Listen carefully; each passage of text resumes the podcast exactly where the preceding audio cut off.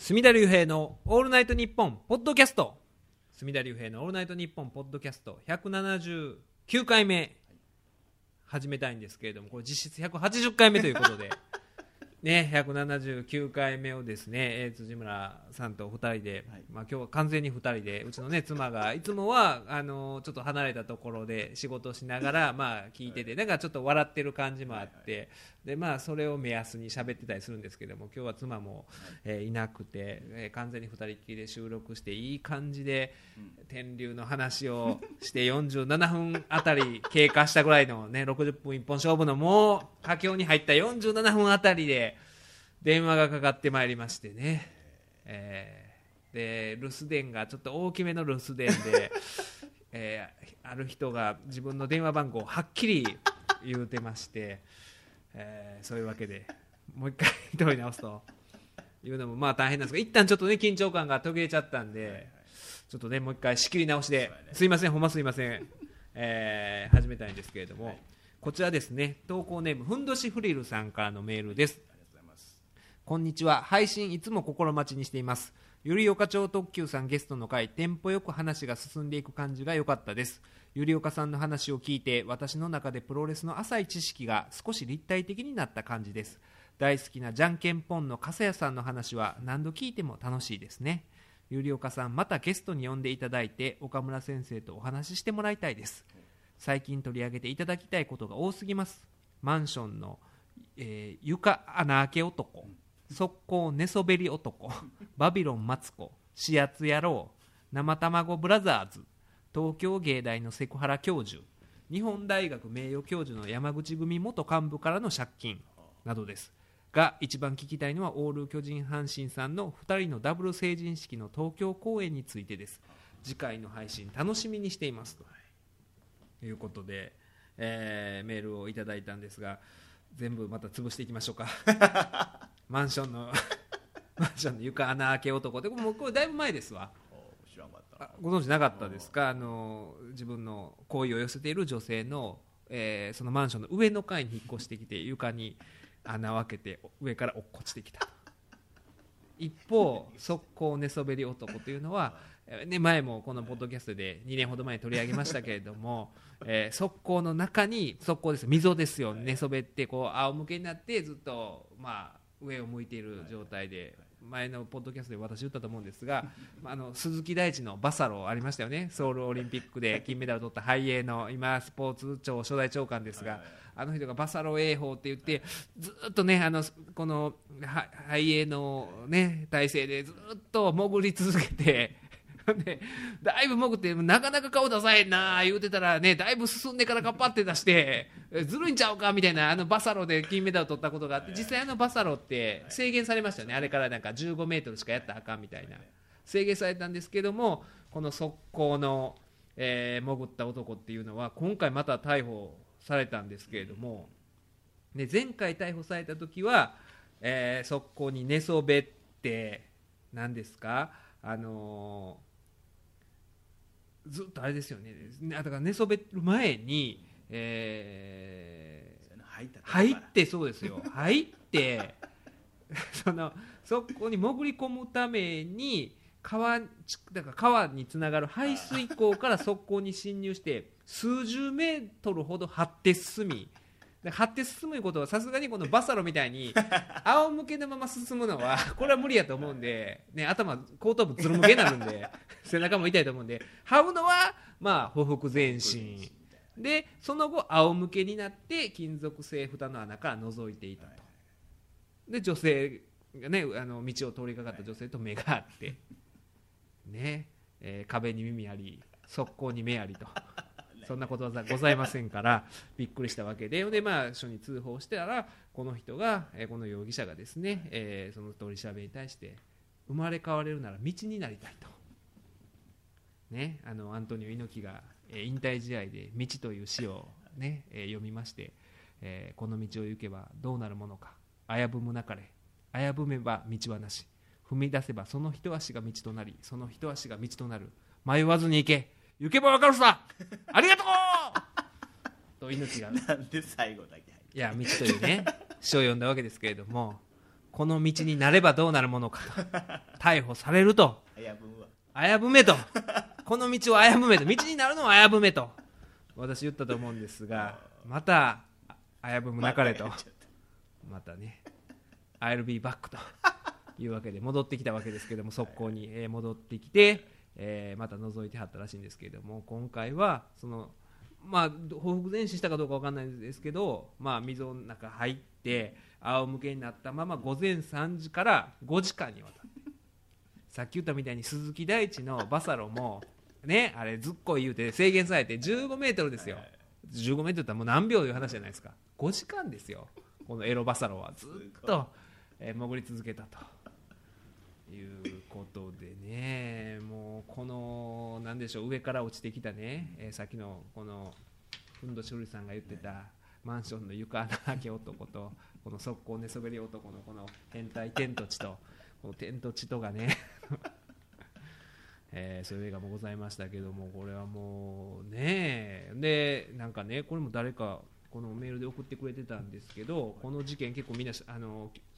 関心あったみたいで。まあでも散々他の番組でも言ってるみたいなんでもう手短にねあの終わらしたいんですけど、えーこれね「週刊ポストの」えー記事でこのお母さんがまあいろいろ話してたらしいんですけれどもで、えーもうこの、えー、と犯人はまあまあなんなんというかええとこの子というかあ神戸神戸のそうですよね。これ東灘区とええとこですよね。関西ね土地高いとこですよね。で近所の人にあの聞いてるんですけども裕福な実家暮らしこれ28歳です。今回28歳。前回は26歳だったんですけどで近所の人が今回のことも2年前の事件のことも知っていますがおとなしそうな人でそんなことしそうな感じに見えない。ご家族もみんないい方ですしでまたねあのおなじみのこういう事件の時のコメントをしてるんですけどえこんそんなことをしそうな感じに見える人ってどんな人やねんと。全国でこいつ。ぜいやあの人速攻に潜ってエロバサロで5時間ぐらい潜り続ける人やと思うわ。多いな。ぽいな潜るな。俺 おれへんおれへんって。これいつも言うじゃないですか。こうこういう変な事件の時にね。まさか。そんな人にはとかそんな人っていないですかね普段から。すぐ捕まっ普段から潜りそうなで。もまあこの人何かあったら潜るね潜っちゃって。だからもともと道になりたいって言ってたって言ってまた今回その2年前の供述がまたねこうやって蒸し返されてるんですけどで今回はその側溝のとこから溝から髪の毛が出てた。でなんやろウィッグが落ちてると思ったらしくてでパッて見たらそのあのあれですよ壁に耳あり速攻に目ありでまた目速攻に目ありででバッと目あってっていう話らしくて。もうもう溝から髪の毛が生えてるってことはもうほぼ道になってるっていうね。どんどんこの道道化が進んでるというか道になりたいという願望が擬人化が 擬人化というかもう 擬道化というか擬道化。が普通は擬人法ってねなんか物を人に例えると擬人法って言うんですけどこの人は人が道になりつつあってもう道路から毛が生えてるという。玉弱視がこんなえーすごい状況ですよ、これ。まあでもね、これはなかなか矯正が困難な性癖なのかなと思うんで、ねえ、やってることがね、これはどうしていくのかなと。本当にでもね、なんていうか、刑事政策というか、あるじゃないですか、あの我々が勉強することで、そういう犯罪を犯した人がどうやって矯正していくのかとかいう意味では、これは興味深いというか、どうならはるのかなと。今度は天井から落ちてきたらびっくりしますよね。そっちかよと。それが強制してんのかしてへんのか分かんない、あしてへん、してないことはしてないですよね。犯罪的な性格は治らないんで、ちょっとね、あの、次どうなるのかなっていうのがね心配なんですけれども。まあでも一番かわいそうなのはねこの女性ですからね。言うたら被害者というかショック大きいですよ。こんなみんな B 級ニュースみたいに言いますけど。ねえ。それは知らん人に写真撮られてな。知らん人に。しかも道。まあでもこれは模倣犯が出にくいですよねきっと。さすがにここまではっていうね。もう我が道を行くというか。まあそういうわけで、えーこれでまあ2つネタを潰したというかこのね、えー、ふんどしフルルさんからのこのネタを、えーあといろいろ書いてますけどでもねふんどしフルルさんいろいろねあの話題を提供してくれてるんですけどもちょっと論点落としというかこれに触れてないのはおかしいんじゃないかというのがございましてですねそれはですね、えー何回か前のポッドキャストで取り上げましたブルー教こと青柳もうやめて青柳先生。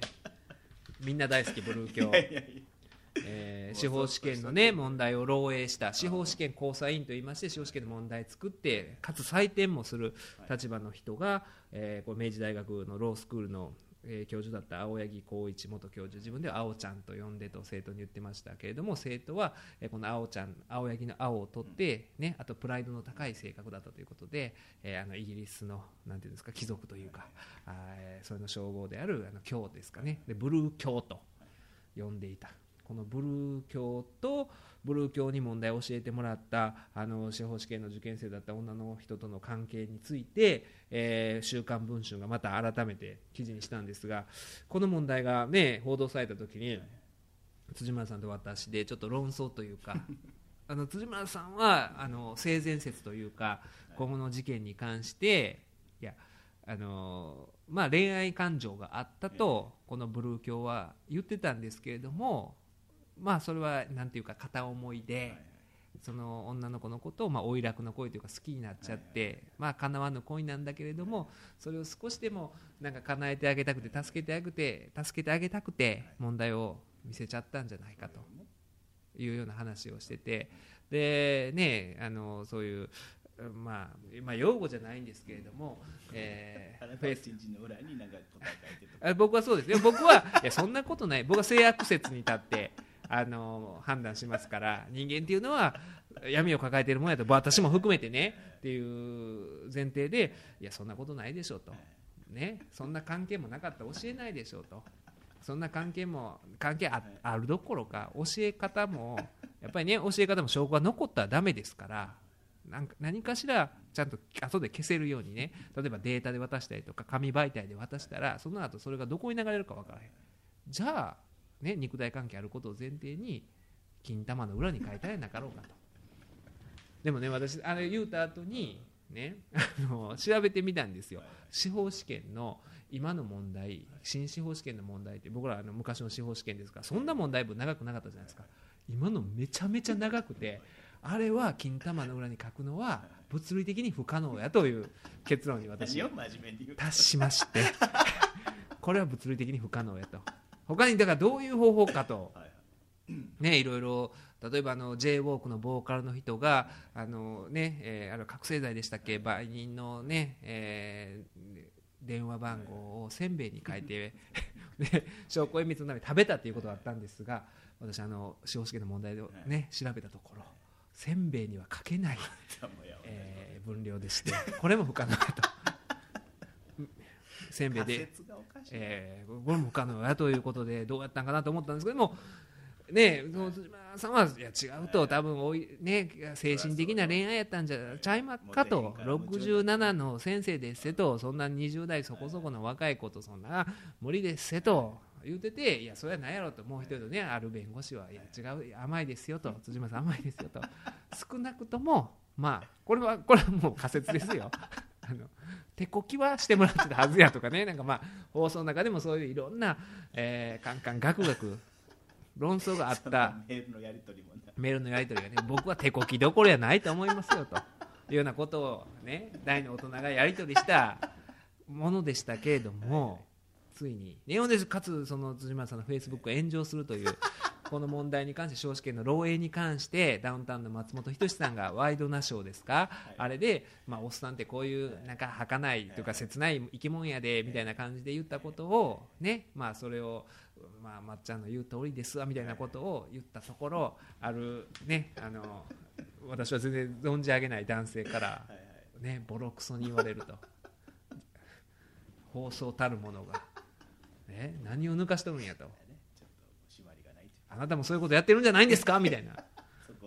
ぐらいのすごい勢いまあでまあ、炎上するという事件もあったんですが対にというか答え合わせというか、まあ、でもこれもねあくまで「週刊文春」の報道ですからどこまで正確性あるかわからないんですけれども、まあ、あの今このブルー教が在宅ですよね。逮捕とかはされてないんですが、まあ、在宅で家にいながらも捜査を受けてでまあ起訴されてるらしいんですよもう。すでにこれはだからあの、えーその司法試験委員というのはこの人明治大学の、まあ、私学の大学のロースクールの先生ではあるんですけれども司法試験の問題を作ってで採点する司法試験の交差委員司法試験委員というのはまあ準公務員ってなんですかね。その、えー任期中は公務員としての立場も国家試験をまあ言うたらのジャッジをする人ですから公務員的な立場にあってその人が、えーこういう漏洩をしたということで国家公務員法違反守秘義務違反で起訴されてたということでその取り調べの過程の中で、えーいろいろ分かってきてるみたいなんですよね。これあのーでもこれもねあのこの「週刊文春で」まあ、関係者団みたいな感じで言ってるのが法務省関係者ということは、まあ、検察庁の人ということかなと思うんですがこの人はこの人でこの捜査で分かったことを雑誌に言うたらねこっちの方が国家公務員法違反やと思うんですけど、まあ、それはさておきブルー教これは事実かどうか分かんないですよ「週刊文春」が言ってるのはまあえーね、この、まあ、教えてもらった女の子 A 子さんって書いてあるんですけれども、憧れの検事を目指し、えーこの子はねどっか鹿児島ですわ。鹿児島の私立大学だったんだけども、まあ、努力して検事を目指して東京来て明治大学のロースクールに入ったと。黒髪の清楚のタイプで、えー眼鏡もかけていた。少しぽっちゃり系の丸顔で胸も大きい方性格も明るいですと。これは A 子さんの知人がまあ、言ってるんですけれども、えーでまあ、A 子さんは司法試験の交際員を長年務める、えーこのブルー教の講義を熱心に聞いていたというそんな黒髪の乙女に、えー女子学生 B 期で有名なブルー教が目をつけないわけがない。かっこ、まあ、A 子さんの知人ということなんですが、これはけあ。のあれですよ、法務省関係者じゃないで。すよ、法務省関係者、そんな。学生の方やな。学生の方ですよ、あの法務省関係者、そんなそこまで多分知らないですから、ブルー教は 目をつけないわけがないとは、法務省の人はさすがに言わないんですけれども、で、えーこれはにあの、ね、日記が押収されたみたいなんですよね、2人の関係性を、まあ、調べるために、英子さんの日記が、おまあ、差し押さえられたんでしょうな、これ。で、えーその日記からの引用のようなんですけれども、まあ、2人のことの始まりはある日研究室を訪れた A 子さんにこのブルー教がこう懇願したのだという「君のことが好きだ。頼む。あそこを見せてくれ」果たして A 子さんはブルー教の要求を受け入れたのだいやいやなんでやねんとこれ。告白の後がい。やこれね。でまあ2人は研究室の内外で肉体関係を重ねていくと。日記によれば2人は1日数回肉体関係を持つ日もあったようです。小手辻村説は。もう完全に。崩れ去った。性善説は崩れ去って私の、えー金玉の裏に問題を の方がまだ近い。ままだ近かった。近似値クイズで言うと僕が正解ということになろうかとは思うんですけれども、はいはい。青柳教授の体力はとても67歳には思えません。かっこ法務省関係者という、いや、これほんまかと、ほんまこんなこと言うてええんか、法務省の。えーで、まあ、ベッドの中で、私の胸でしくしくと泣く A 子さんを見て、次は絶対合格させてあげなきゃと、ブルー教は特捜部の調べに対し供述したと。こっちはそうまあでもこれ、まだね、まあ、裁判になったら、まあ、裁判というのは公開されてて、こういう、まあ、供述調書が出ることはあるかもしれないんですが、まだ、ね、裁判も始まっていない段階で、こんな調書の中身をね、こっちの方が、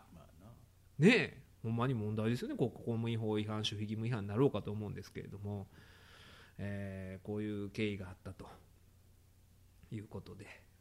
えーちょっとね、あのーまあまあまあまあ、でも気になるのは、えーこのブルー教ですよ、君のことが好きだ、頼む、あそこを見せてくれ。これなかなかこの告白の仕方としてどうどうですか？これ女性。まず断られるまずね、普通、なんでこれを受け入れるのかと、これって、あのテレンス・リーの要求をね、受け入れた飛鳥君でしたっけ、いましたよね、僕が売り出そうと。ね。ね、あの元傭兵に君を歌手として僕が売り出そうということでえー セックス特訓が始まったっていうのがありましたけどもちょっと論理の飛躍が甚だしいかなと。だから我々がやってるこの法律学っていうのは論理の積み重ねじゃないですか。この三段論法というか論理をもう緻密に緻密に重ねていってこうだからこうだからこうだからこうっていうのを重ねていって結論まで導くわけですよ。君のことが好きだ。だから付き合ってください。みたいなのがあって、まあまあそのレベルやね。そうですよね。つお付き合いしてください。でお付き合いしてちょっと、えーまたなんかどっかデート行きませんかとか。でこうやってか重ねていくわけですよ。論理的に考えたらね。君のことが好きだ。頼む。あそこを見せてくれと。これほんま放送ほ、まあ、放送ではないんですか？この人は。まああの大学の先生なんですけど。法律家にあるまじきこの論理の飛躍。でここでねまあ勘のいいポッドキャストのリスナーの方はあれ？似たような話聞いたことあるなと。勘のいい。なんかデジャブというか、えー思われるかもしれないんですがまずブルー教の事件がそもそもあってこれ乱れとるぞと。司法試験交際員の憲法の教授は乱れとるぞという話をした直後に早稲田の、えー先生中島先生でしたかね。これは「週刊新潮に」あの教え子に暴露されたありましたよね。あの教え子のことをちょっと何でしょうあのななん獅子ですかね。獅子って呼んでて獅子っていうのはあの、えー19世紀のオーストラリアのエリザベートお妃ですかね。エリザベートの愛称で我が強い性格が似ているって言ってまあ獅子というふうに呼んでたらしいんですけれどもね、その獅子に対して「ああなんて素敵な写真。獅子の中に入り込みたい。暖かくて包み込まれるような柔らかさを指が覚えている。指までおかしくなってきた」というメールを送ったりとか。ね。こういうメールを送ったらしいんですよ。この教え子の獅子にね。えーであのーまあ、ゼミ生ですよ。自分のとこのゼミ生にそういうのメールを送ったりとか。あるいは、えー 研究室ですよねこれも、えーえこれ青柳あそうか。あのこのブルー教もこの文春の記事によれば2人は研究室の内外で肉体関係を重ねていくということは研究室の内でもあったわけ。やあったわけでこれもねあの勘のいいリスナーはデジャブのように思い出すかと思うんですけれども、えーこの中島先生も、えー研究室でか、えー初回になると私の体を触るようになりました、えー先生の要求は日増しに激しくなって全裸で写真を撮られたこともある、えー先生が買ってきた布団を研究室の机の上に敷いて体をまさぐられたのは一度や二度ではありません。授業の合間に少しでいいから入れさせてほしいと迫られたことまで。っていうのがあったんですが、このね、あのーちょっとね、憲法の、おい、憲法の教授よ、これ聞いてる憲法の全憲法学者に次ぐ、いやいやいや一人も聞いてどうなっとるんやと。いや、わかんない。ですよ、これあの、裁判官も聞いてたじゃないですか、イベントにも来てたじゃないですか、あの、若い裁判官がね。いやー、これはね、研究室でまたこんなことをして、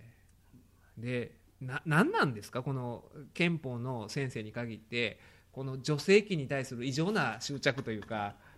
あそこを見せてくれとか、ああそこに入りたいないあの獅子の中に入りたいとこのまあもうじ中島先生じじいって呼びましょう。獅子って獅子とじじいのね このじじいはねこんなん言うたりとか、えーね少しでいいから入れさせてほしいとかなどうなっとるんですかと。本当に。ね憲憲法の三大原理皆さん公民で習ったと思います。基本的人権の尊重ね国民主権。あそこを見せてほしい。このね三大原理であの日本の基礎法である 日本国憲法は。そんなわけないじゃないですか、ねえー国民主権。えー基本的人権の尊重。平和主義ですよ。あ四大原理であそこを見せてほしい。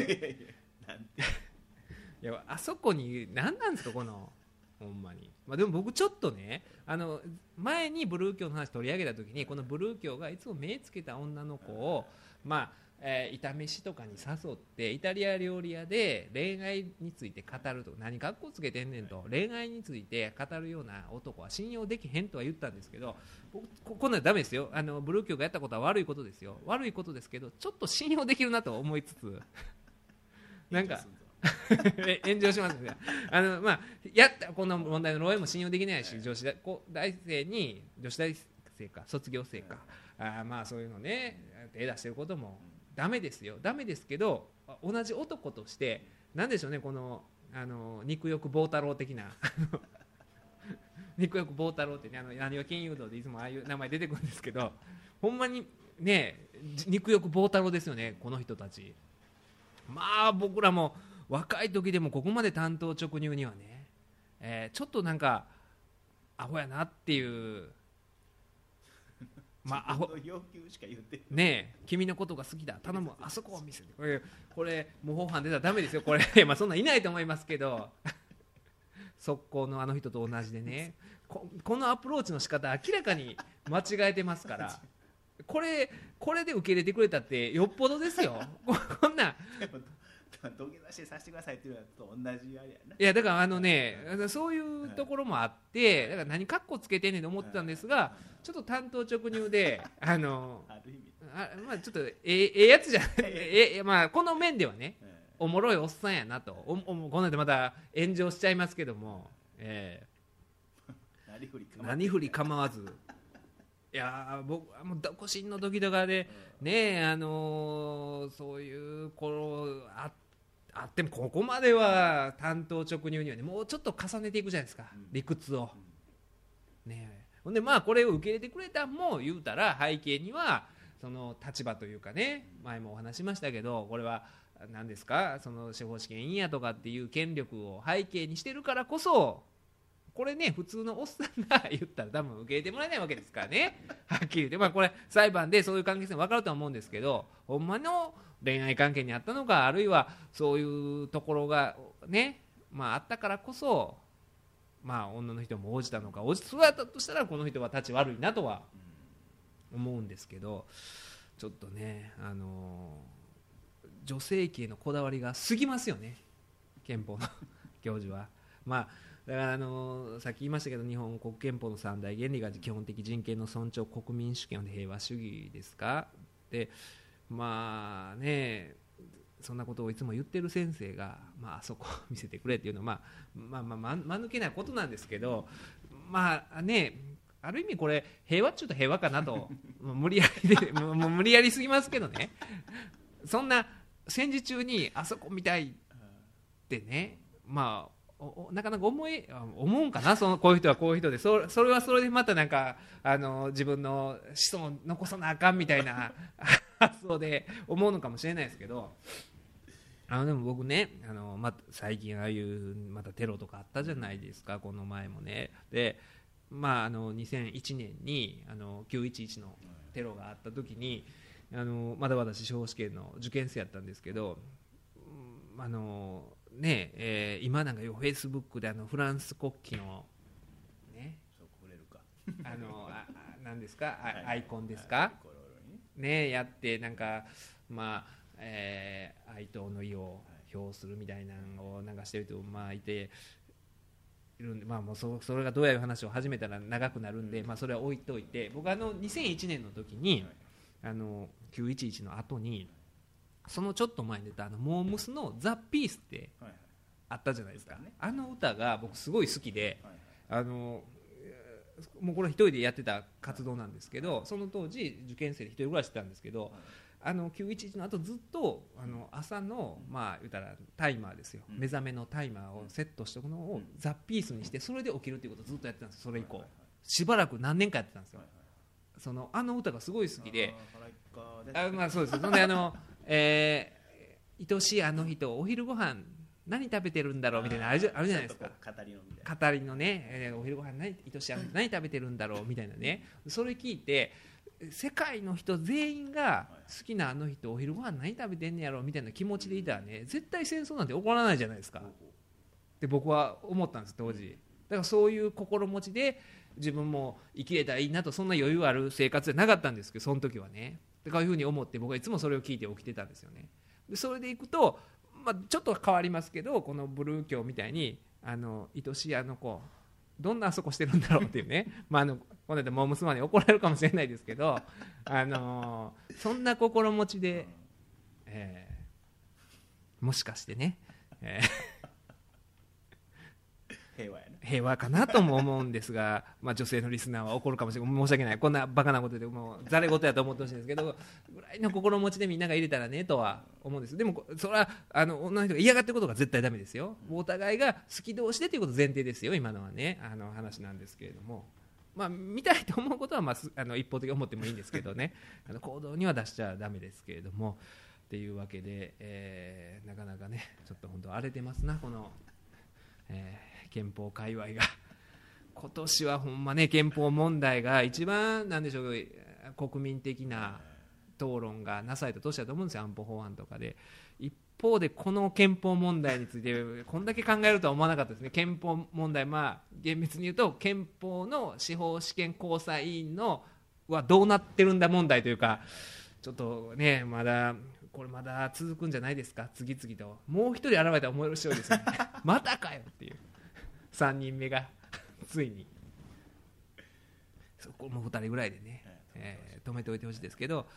ねまあそこを見せてくれはダメですけどほんまにねあのお昼ご飯何食べてるんだろうみたいな心持ちでねうん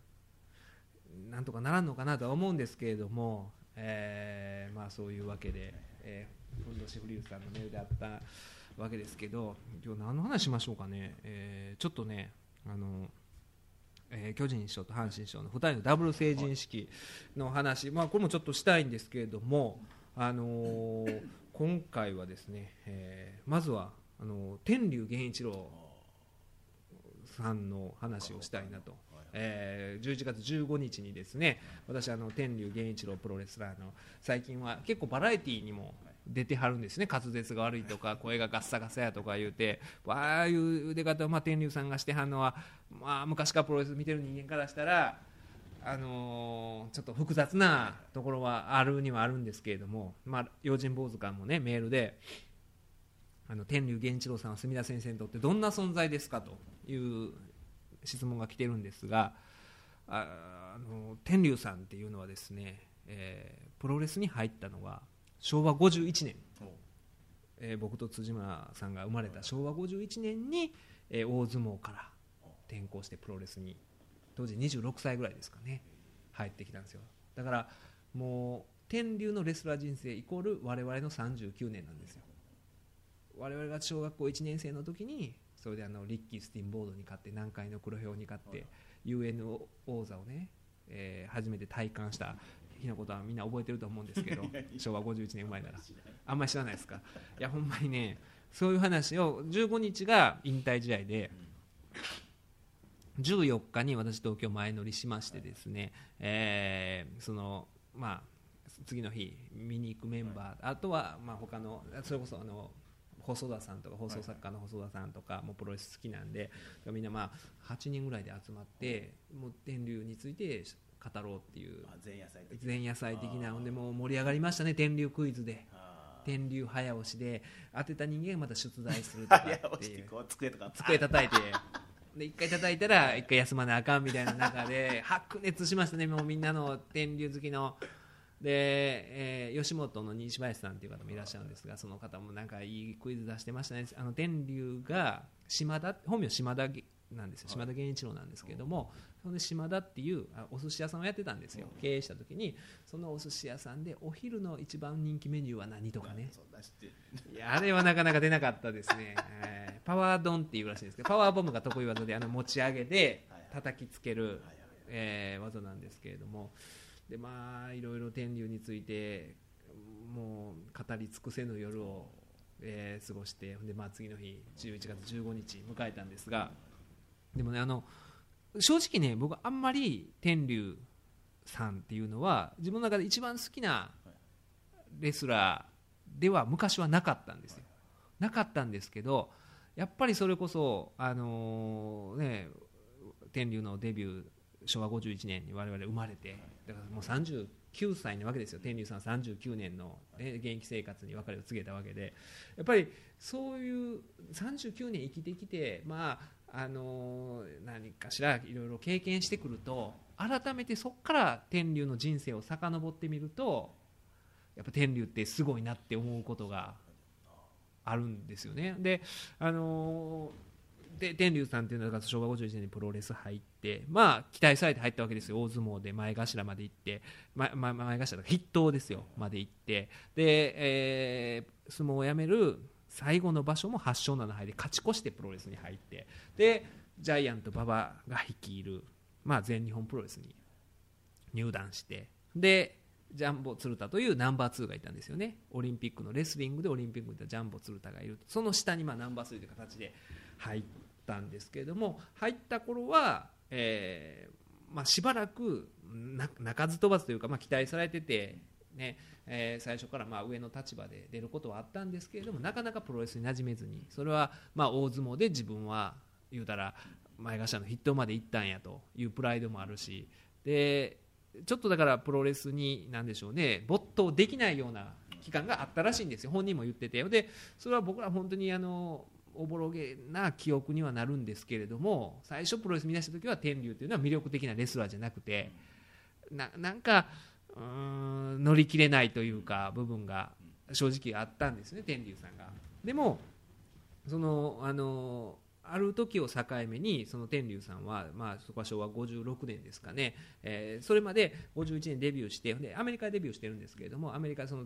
ザ・ファンクスっていうテリー・ファンクとドリー・ファンクのあの、まあ、兄弟のところで、まあ、弟子入りするような形で、えーアメリカでもう大相撲をやめて1か月後ぐらいにもデビューしてるんですよ。髷を結ったままアメリカのマットでデビューしたりとかして。でアメリカからまだ日本帰ってきて日本で、えーあまり、まあ、ブレイクせず日本でまたアメリカ行ってみたいな生活を繰り返している中でで、えー日本に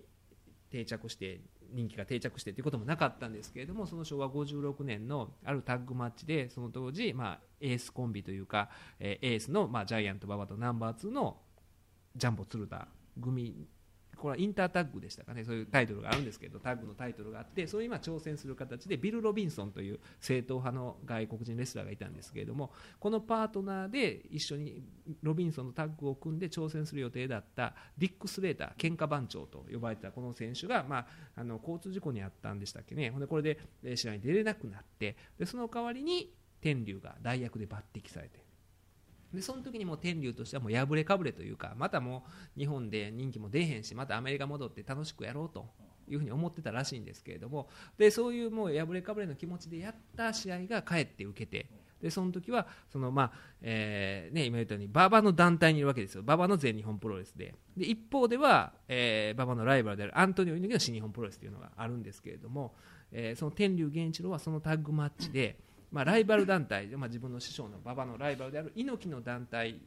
でで猪木あ、えーアントニオ猪木が使っている円髄切り。この首のえー円髄にえー蹴りを入れるんですけども飛び上がって蹴る技であるとか卍固めっていう固め技が猪木の必殺技があるんですけどもまあ言うたらその技を、えーライバル団体の全日本の選手が使うのは5ハットだったんですがでこれはアメリカでは使ってたらしいんですよ。アメリカは別にそういう縛りがないしぜ誰が全日本で誰が新日本なんか分かってないような状況なんでアメリカのファンは。だから使ってたらしいんですけども日本では使ってなかったんですよそれを。これはライバル団体のエースの技やっていうのを使ってでおなかなかなんか無茶するなってなって好き放題やってで結構それは受け入れられて。でそれであのそこからどんどんプロレスに本人もハマっていくっていうようなことがあったみたいで。でその後まあ、あのちょっと馬場さんが、まあ、あの体力的に衰えていってで一歩退くような形になって第一戦から。で結局ナンバー2の天竜あのジャンボ鶴田が押し上げられてエースに昇格してそれを支えるナンバー2に、まあ、天竜が、えーなってほんでこの2人が、えー鶴田と天竜この鶴と竜で鶴竜コンビと言われて当時あの世界最強と、えー僕らはね思ってた、えースタン・ハンセン不沈艦スタン・ハンセンと長寿ブルーザー・ブロディのこの、えーコンビとのもう言うたら、えー何センチですかもう2メートル近いんですよ。ハンセンもブロディもね体もでかくて。それに対抗できるのは本当にもう鶴田と天竜しかいなくて。で天竜はまたその時はプロレスが最初の方はあのその当時でもちょっと、まあ、武骨なまあ、未だに武骨ではあるんですがなあのうまい感じじゃなかったんですがただ大相撲で鍛えたものすごい無類の打たれ強さがあるのでどんどん正面から受けるわけですよ。で鶴田はまあいなす感じなんですよね相手の技を。だからその中でもう技をガンガン自分が受けて鶴田につなげるっていうスタイルを見てるうちに僕ら少年ファンもこれ天竜ってすごいんじゃないかと思い出してきて。ほんでその天竜が、まあ、もっとブレイクするきっかけになったのがそれこそライバルの、えーアントニオ猪木の新日本プロレスにいた。その頃、えーね、その超すごい維新軍団ということで、えー人気が沸騰してきた。本当の本来の維新を名乗っていいのはあの長州までなんですよ。それ以降の維新は僕は認めないですからね。あのこの時期に言うのもなんで。あ平成維新軍は維新がちょっと違うんですよ。あの、えー自身の新なんですよ。だからその後の維新は僕は認めないです。もう長州力までなんですけどあれを見てたら維新と名乗る人は僕気が知れないですね、えー維新というのはああいうあの時の当時の昭和5789年ぐらいの長州はすごかったんですよ。でもうものすごい勢いで日の出の勢いでこの長州が新日本プロレスもすらも飛び出して全日本プロレスに来るわけですよ。乗り込んできてで、えーそれまであの夕方ぐらいに全日本プロレスは放送してたんですよ。新日本プロレスはゴールデンタイムでやってたんですけれどもほんで長州が合流したということで全日本プロレスはゴールデンタイムに昇格したりとかしてで長州の矢面に立ったのが、まあ、天竜で最初にあのシングルマッチもやったりとかして真正面からガンガンまた技を受けてっていうまた名勝負を繰り広げるわけですよ。でここでこのあのそれまでは全日本プロレスというのはだから鶴田天竜対、えーブロディハンセンみたいな日本人対外国人みたいな昔ながらの力道山時代からのずっと続いてた外国人 VS 日本人っていうのが興行の、まあ、軸やったんですけれどもそれ以降はそういう日本人対決。だから、えー長州と八津義明っていたんですパートナーが。これもあの、えーオリンピックの選手だったんですけれども長州八津組対、えー鶴田天竜みたいな日本人同士の対決で盛り上がっていって。でその中でまだどんどん天竜は技を真正面から受けてガンガン男を上げていくんですけれども、えー長州は結局だから1年半2年もいなかったぐらいですかね全日本プロレスはぬるま湯やみたいなことをまた言い残して去っていくんですよ。でその時に、えー長州力の、えー兄貴分的な正斎藤がまたねあの我々法律家としては信じられないような、ね、そんなか契約書みたいな紙切れになんで縛られないといけないんだみたいなことをね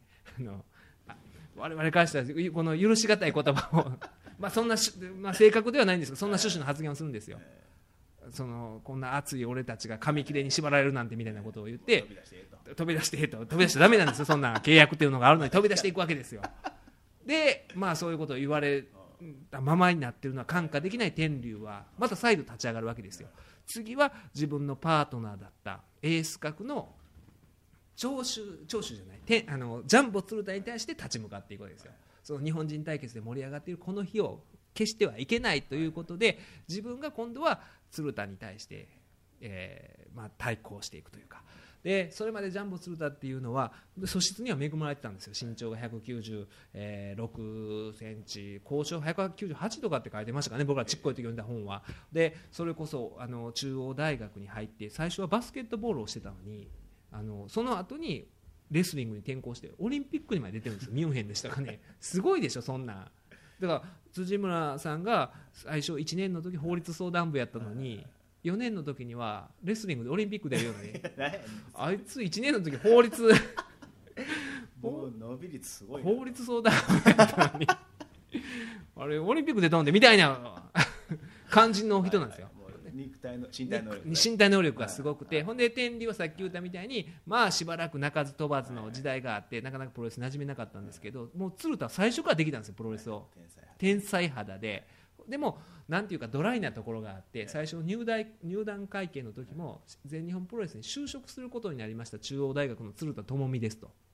就職なんてねプロレスラーが言わない時代だったんですよ、プロレスラーって言ったら、なんだこの野郎っていうね、そういうふうに言わないといけないのに、もう普通に社会人として就職しますみたいな体で入って、本当にそういうサラリーマンみたいなレスリングをずっとし続けてたんですよ、その素質はすごいのは分かるんだけれども、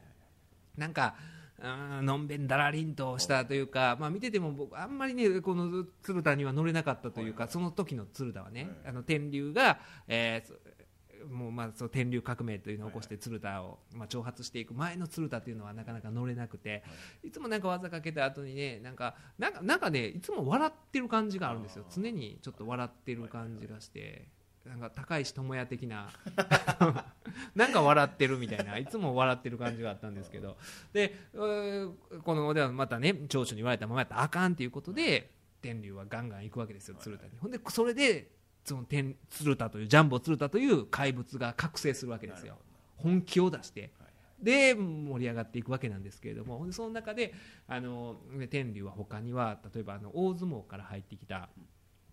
輪島っていうね輪島これあの横綱まで行った力士なんですよね輪島は。でその人はまあでも、えー相撲をやめてしばらく経った後にその人はまあ妹の借金問題がなんかでで、えー相撲界を追われてでまあやむを得ずにプロレス入ってきたんです当時38歳ぐらいで。であまりもう体も動かなかったんですけれどもでも大相撲の横綱いうのはすごい大したもんというかまあまあ言うたらね国技の最高峰のわけで。でそれはまあ言うたらね、大相撲出身で、まあ、自分は前頭筆頭筆頭それでもすごいんですけどそこまでしかいかなかった天竜が一番分かってるわけででも若い頃に体が動かない輪島がいるわけででも輪島のその、まあ、打たれ強さっていうかがたいがいいわけじゃないですか。もうもう小さいというか体を鍛えてるわけで。それを分かっている天竜はその、まあ、自分よりも角界時代格上やった輪島に対してガンガンそれこそ顔面にねあの蹴りを入れていったりするんですよ。それこそレスリングのシューズの紐の跡がつくぐらい入れていってこんだけ横綱やった輪島いうのは体頑丈なんやでということをアピールするわけですよ。でこれがまあ天竜革命ってあの去年ですかね亡くなられたアシュラ・ハラというこの人もオリンピックオリンピックじゃないこの人はあのねラグビーの世界選抜まで行ってるんですよもう早すぎた五郎丸ですよ。ほんまに。早すぎた五郎丸。でもね、まあ、この人は、えーその後プロレス転向してそそれでもプロレスでも、まああのーそう質をなかなか開花できずにはいたんですけどもこの、まあ、武骨な人で天竜とこのもう2人は男っぽい人なんですよほんまにもうこの2人でコンビを組んでゴツゴツとしたプロレスを始めていってで、えー言うたらもうテレビマッチがあるそういうなんでしょう都会の,、ね、あの大きい会場だけで頑張るんじゃなくてもう本当に地方巡業に行ったそういう田舎のどの会場でも、えー20分以上30分以上ゴツゴツした試合をするようになるんですよ。でそれが、まあ、言うたらあのそれまでは全日本プロレスジャイアント馬場の全日本プロレスはそれこそずっとライバルである猪木が挑発し続けてたんですよ。新日本プロレスの猪木は全日本プロレスのぬるま湯やと。俺は過激なプロレスは俺らのもんやと。あれはアメリカンスタイルのプロレスでショーマンシップのプロレスで僕らがやってるのは我々がやってるのは新日本プロレスのストロングスタイルだと。全然違うスタイルやとか言ってたんですけれども。でまあそういうねあの天竜革命によってそれこそその猪木のそのストロングスタイルの源流をまあ引き継いでいると言われている、まあ、前田明とか当時まだ新日本にいた頃にその天竜のスタイルを見てほんまにビビったらしいんですよ。こんなことしてたら、まあ、その当時前田はあのキックとか関節技とかスープレックス主体の格闘技志向のでもプロレスなんですよ。でもあの従来のプロレスと違うと言ってそういう格闘技志向のプロレスをやって人気を得てたんですけれどもその従来のプロレスの枠内でガンガンガンガンゴツゴツゴツゴツやり合うつあの天竜をテレビで見てほんまにあこれでままいこのままいったらかなわへんというぐらいそのショックを与えたというかすごい試合を天竜は増してたんですよ。で天竜はほんでその中で、あのね、長州が、まあ、去っていったわけなんですけれどもその後そのまあ天竜 VS 鶴田という黄金カードでまた盛り返していって全日本は。どっちかというとそのまあ長州がいた頃よりもまた良くなるぐらいの観客動員も良くなるぐらいになってで、まあ、この2大エースですよね。天竜鶴田の2大エース時代があったんですけれども天竜はあれ僕が中学2年ぐらいの時ですかね。そのその当時、えプロレス界にですねあのメガネスーパーというありますよね。メガネ屋さん。あのメガネスーパーがプロレス業界に参入してきたことがあったんですよ。で SWS という団体を旗揚げしてスポンサーになって各団体から選手を引き抜いてでそのエースとして白羽の矢が立ったのが天竜源一郎で。でもあの言うたら従来のプロレスラーの、えーギャランティーとは比べ物にならない待遇を提示されて天竜はその団体に移るんですよ。でも今から考えたらプロとしては当たり前のことなんですよね野球とかってみんなその自分を高く評価するしてくれるところに FA で行くじゃないですか。プロってそういうもんじゃないですか。でも当時はそれをあのプロレスファンは受け入れなかったんですよね。でそれを先導したのがアンチ天竜みたいに先導したのがターザン山本という、この間あの百合岡さんとの話も出てきましたけど「週刊プロレス」の編集長があの金券プロレスとかね。はい。言うたらでもその業界に今までそんな大きいねあの、まあ、そういう一部上場の会社がプロレス業界に参入してことは来たことはなかったんですよ、まあ、スポンサーになんかそういう佐川急便が新日本の大会のスポンサーつくとかいうことはあったとしてももう自分のところで団体をやるなんてことなくてこれはその業界にとったらものすごい本当ならプラスになることじゃないですか、大スポンサーがつくっていうのをその、え業界内にいる週刊誌が潰したんですよね。金券プロレスとかあの女王よりも金かみたいなね天竜の顔を大きく写した表紙をやったりとか。そういうことをしてであのまあ確かにお金で、えーそういうなんでしょうね。あの全然スタイルの違う別の団体の選手とかも寄せ集めたということもあったので結局、まあまあ、内部でまとまらずに、まあ、その SWS っていう団体はあのだから2年もやってなかったですかね。それで崩壊ををするんですけれどもでそこから天竜は、まあ、そのでもそれでも自分について残ってくれた選手たちと、まあ、WAR という団体を立ち上げてで、まあ、なかなかね、まあ、言ったらもう規模が小さい団体で自分たちだけではやっていけないんでその、えー大きい団体ですよね。当時あの出戻りをしてでその後出戻りなのに長州力はその猪木の後自分が現場責任者になって新日本プロレスっていうののもう現場責任者で、まあ、引っ張ってて、まあ、1990年代一番まあ新日本プロレスが、えー人気絶頂になってた頃にその新日本プロレスに、まあ、天竜が今度は乗り込んでいくと。WAR という団体を、えー引き連れて、まあ、それは、まあ、生活のためというのもあったかと思うんですけれども、えー帰ってきて。でそこでまたその猪木とも,、まあ、もう当時も引退前の猪木だったりだいぶ衰えてたんですけども猪木と試合して猪木にもフォール勝ちしたりとかっていうようなこともあってでそこから天竜はだから言うたらあのプロレスの、まあ、黄金期に、まあ、大きい全日本プロレスとか、ね、そういうとこにずっといて大会場ですよ武道館であるとか両国国技館とかでやってたんですけれどもでその後あのね新日本でもうドームでやったりとかもしてたんですけれどもその後まあえー時を経てですねどんどん、まあ、天竜選手も衰えていってで、えーだから5年ほど前ですかねあのもう腰の手術をしてからは本当にもう歩くのもやっとみたいな感じなんですよ。あの体が本当に何でしょうその私もあの、ね、前のポッドキャストで喋りましたけどその100分のトークショー行った時もその会場の入り口に入ってその壇上に上がるまで歩くのがやっとでで娘さんの綾菜さんっていう人が引っ張ってあげて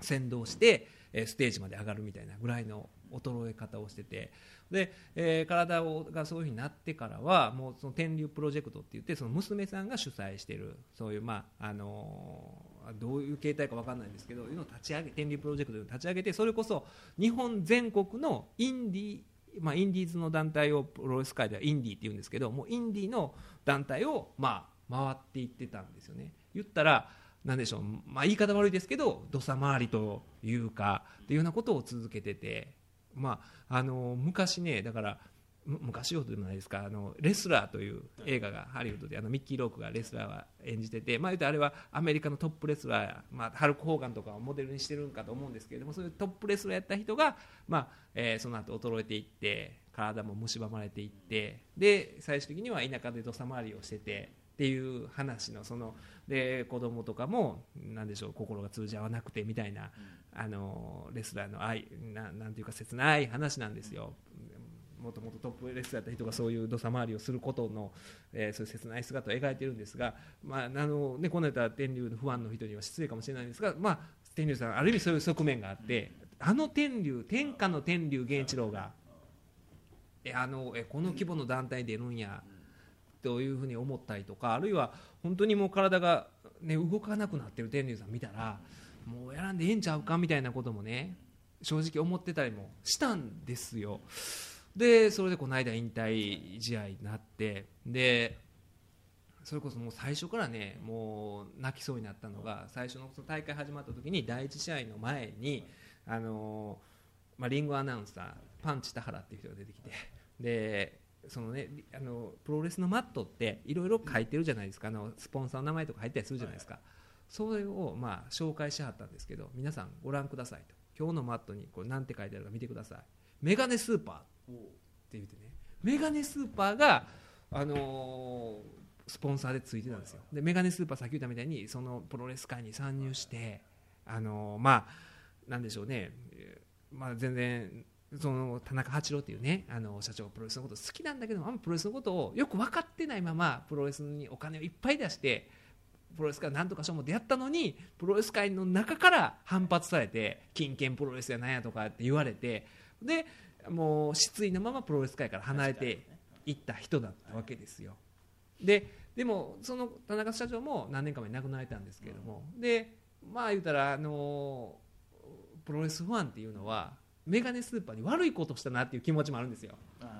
こっちの不安のあのなんていうか精神性が静寂してなかったばっかりにはいはいプロレスがにもっとお金入れてくれて盛り上がる機会をプロレスファンがターザン山本のせいでね 僕らもそれで狂わされたんですよ。たそうそう思った時期もあったんですよ。商店街が百貨店拒否する。いやそうそんな感じなんですよ。商店街がね。まあそれはそれでそのあのー零細のねあるじゃないですか。零細の言い分もあるとは思うんですけども本当にもうそう業界自体が拒絶をしてということがあってであの時にもしプロレス業界がねもうえー受け入れていれば他のそれで盛り上がれば他の企業もプロレス参入してなったらもっとプロレスが大きい市場になってたんじゃないかと。自分らのこの最狭いあれでそのせいでねプロレスというものの幅を狭めたんじゃないかというのをプロレスファンはもうずっと苦しんでたわけですよ。あの気づいてないと思いますけど僕もそれをずっと背負ったままこの 20年ぐらい生きてたわけですよそのメガネスーパーが、まあ、スポンサーとしてそこだけでもなんかねああいろいろあったけれどもっていうね。でで結果的に良かったのはその天竜さんが、まあ、そういろんなとこ、まあ、だから地方のプロレス新潟プロレスとか九州プロレスとかそういうとこメジャ行ってるからーいわゆる団体回ってたんで、そこの選手たちがみんな集まって前座の試合に現れてくるわけですよ。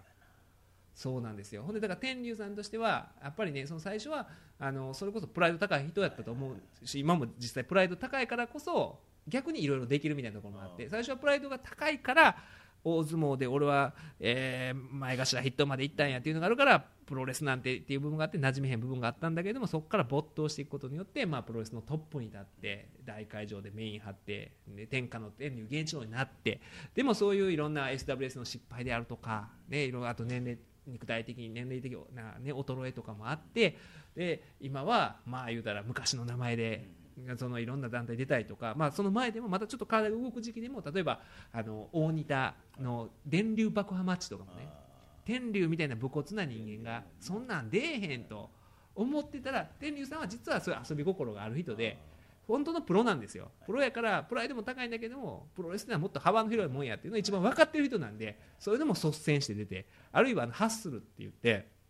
あのそれこそ、ね、レーザーラモン HG さんと RG さんとか出てたりとかしたまああのいろいろ賛否両論あったわけですよ。プロレスをそんなにここまでおちゃらけてええんかというようなことで批判があったんですけどもそのリングにも上がってそれこそあのえあの HG さんのあの格好をしてあのなんていうんですかあの革の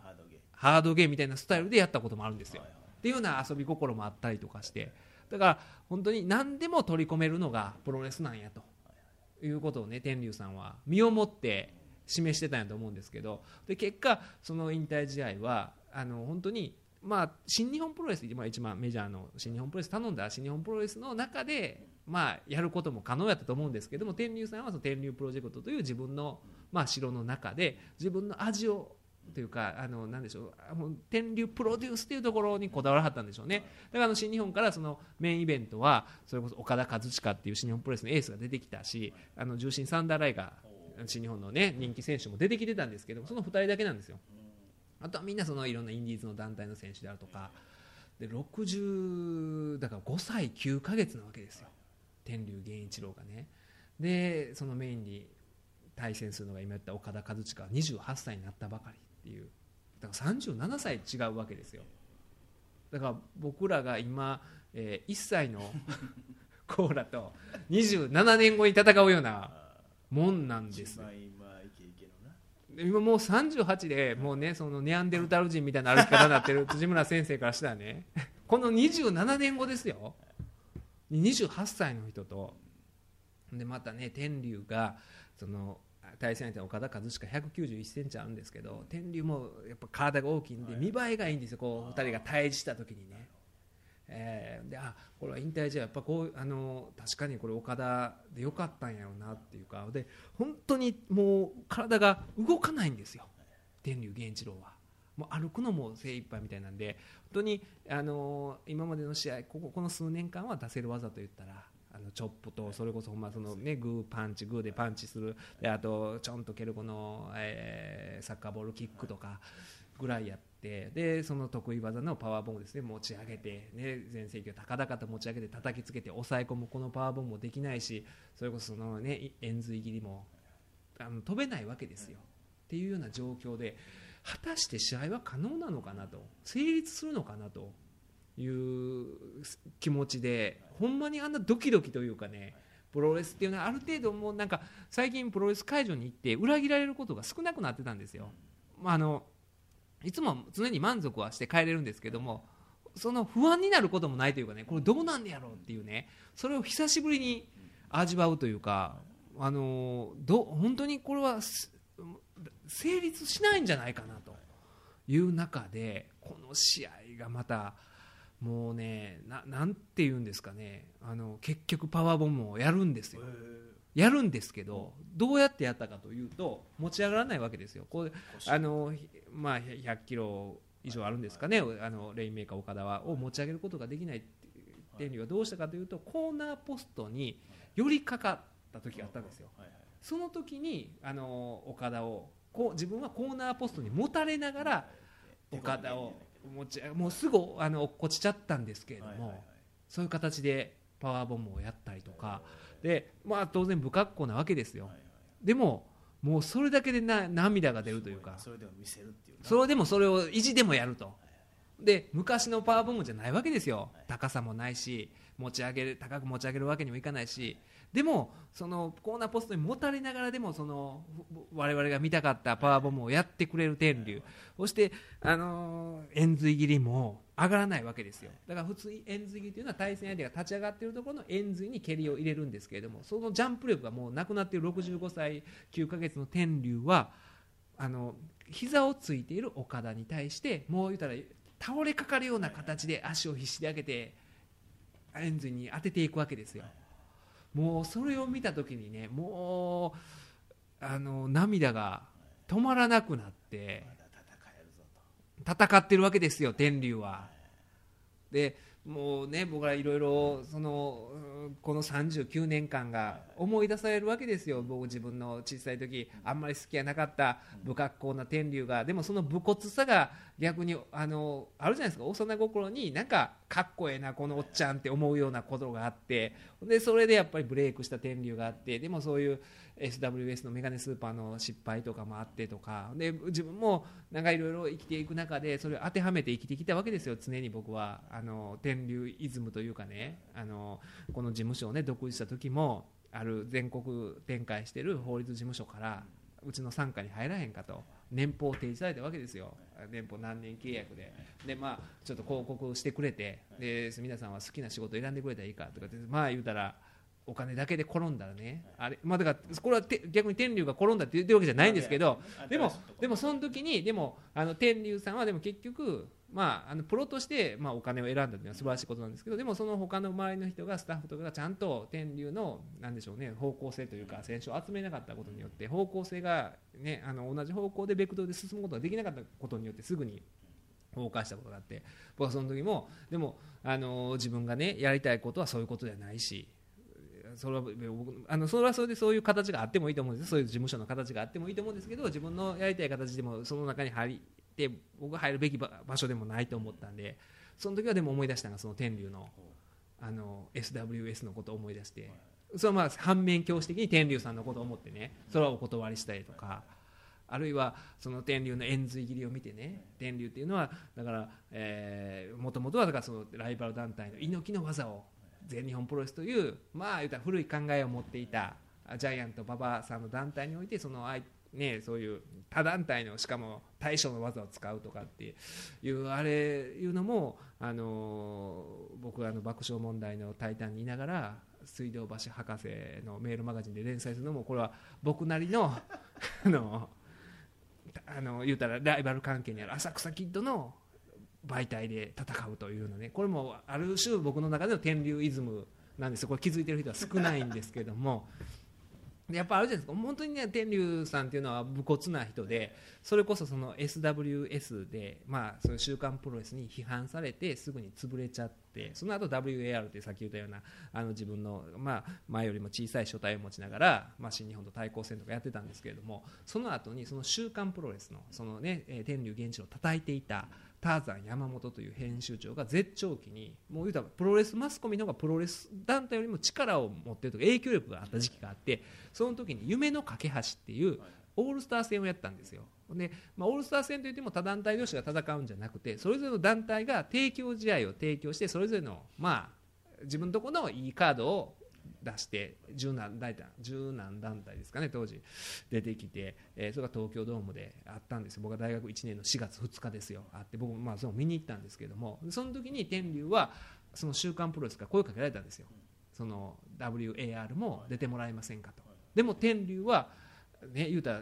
まあ週刊プロレス潰されたもんですよ。でお金もギャラも提示されてされたんですけどそれも断って何をしたかというとその同じ日に東京ドームの隣の後楽園ホールで興行を打ったんですよ。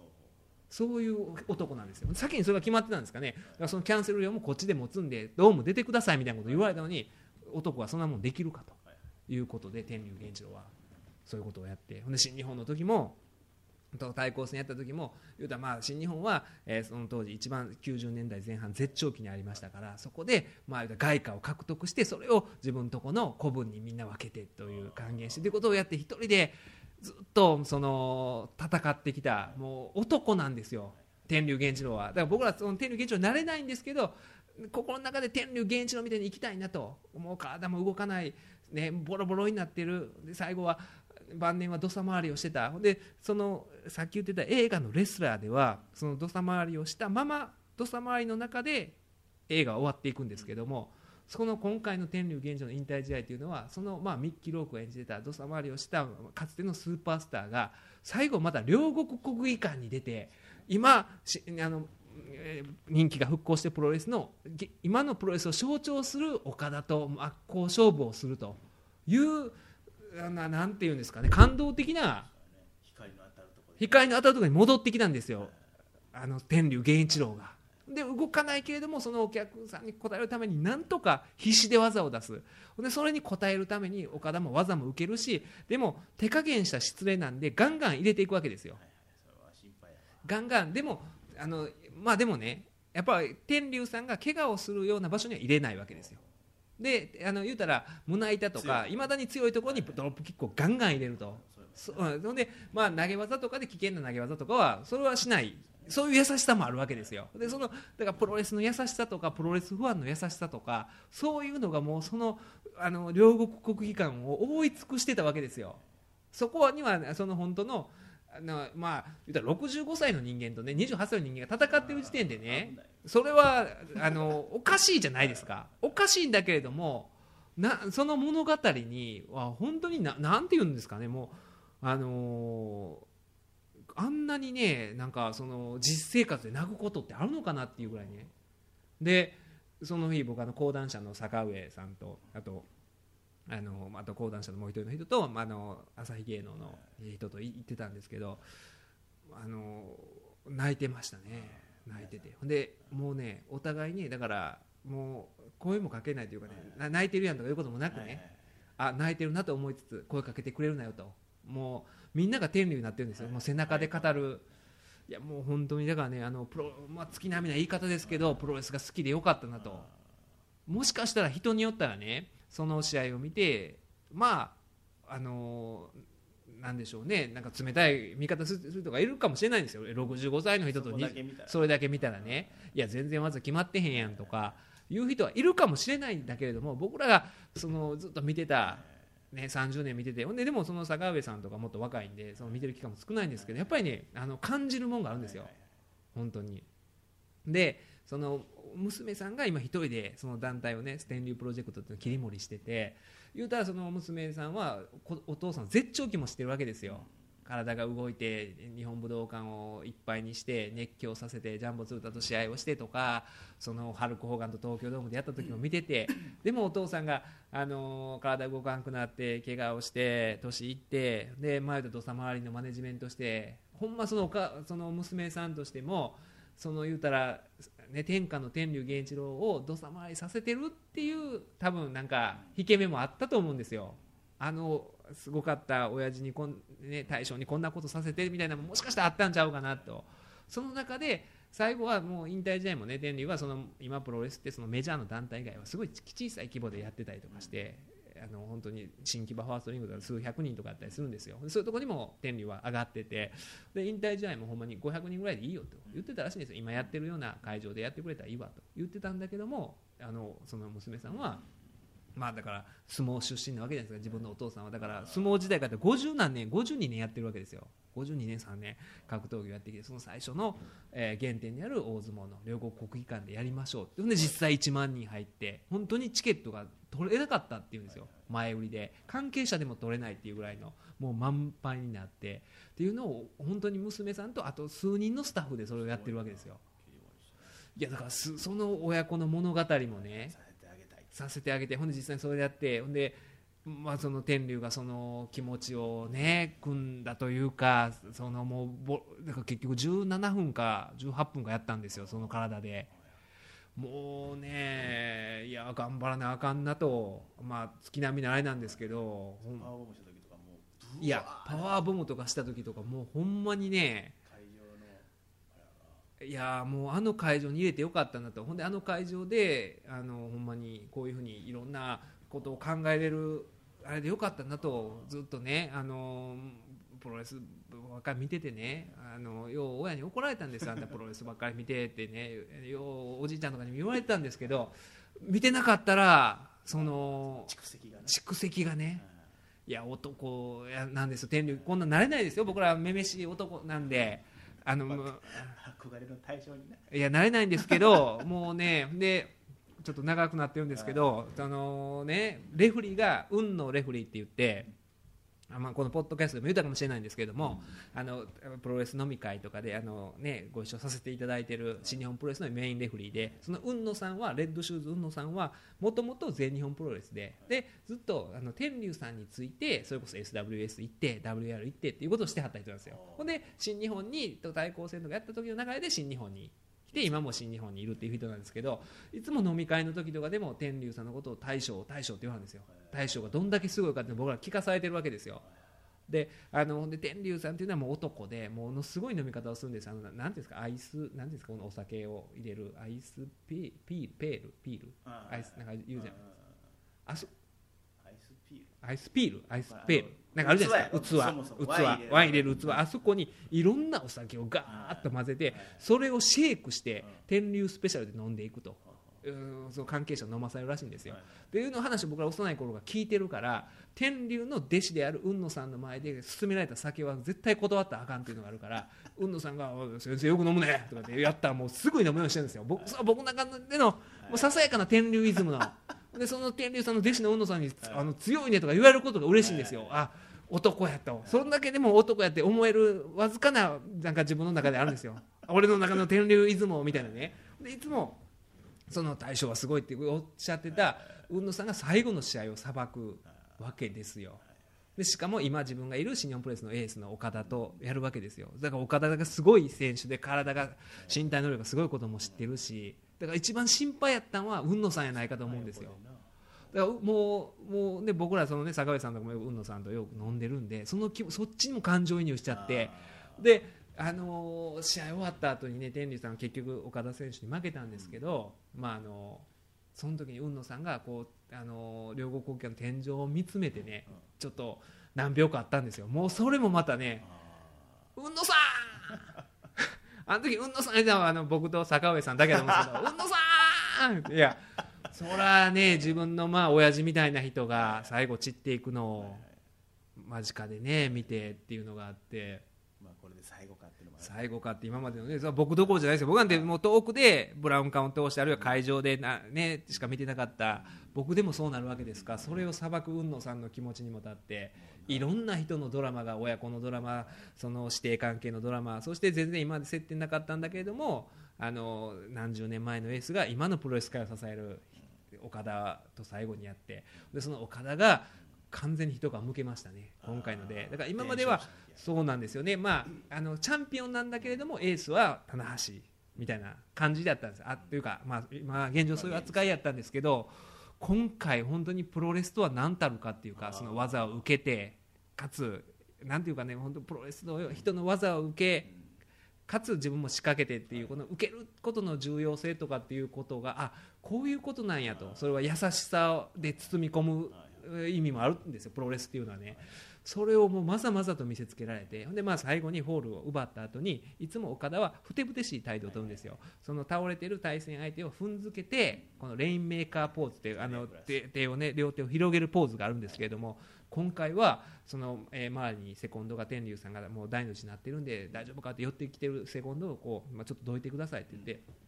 どかした上で天竜選手に深々と一礼して去っていったんですよ。おもうそれを見てねもうあのーもうプロレス界は安泰やなと。あ岡田がおってというだからそのもうそういういろんなことを天竜さんはやったわけですよ。多分岡田に足りないものとかも天竜さん分かってたんですよ。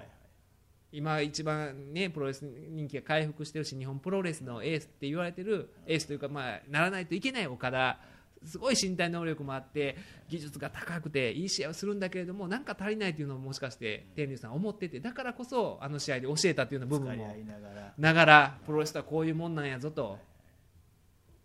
技を仕掛けて受けてお客さんを喜ばすというのはこういうことやぞというのをやったのかなと思うともうそういろんなことがね交錯してまあこんなに泣いたあれはなかったですよね。今までのこの、うん人生で一番泣いたんじゃないかと。司法試験受かった時よりも泣きましたねこれほんまに。共感がすごいね。良感いやもうねだからね いやもう僕だからちょっとねあの時代交渉とかおかしくなるんですけど僕の隅田竜平の竜は天竜源一郎の竜から取ったと。ちょっとちょっと合わなくなるんですけど そう言っていこうかなと。えーいうような形でちょっとプロレス語りがなくなって申し訳ないんですけどもプロレスをご存じない方はいやーまあ長かった。申し訳ない、えーそういうわけで隅田竜平の「オールナイトニッポン」ポッドキャスト179回目です。あ告知ですけれども12月21日にロフトプラスワンウエストでバファロー五郎 A 先生と、えー、ソエモンの偽証ですね。そうですね。のえー第2章というものをやりますんで、えー A 先生もプロレス大ファンですから2人の天竜出雲大阪の この南のこの添右衛門町というね、えーまあ、いかがわしいところですよ。でも天竜は全国どんなところ行っても全力ファイトでしたから、この添右衛門町で我々の A 先生と僕の天竜出雲を爆発させますから12月21日月曜日これチケット買ってください、えー私のツイッターであのご覧いただいたらあの、えー告知しておりますのでよろしくお願いいたします。というわけで、えーすいません。あの長時間、え2本分喋ってしまいましたけど 2時間。すいませんでした、えーどうも、えー179回目ありがとうございました。はい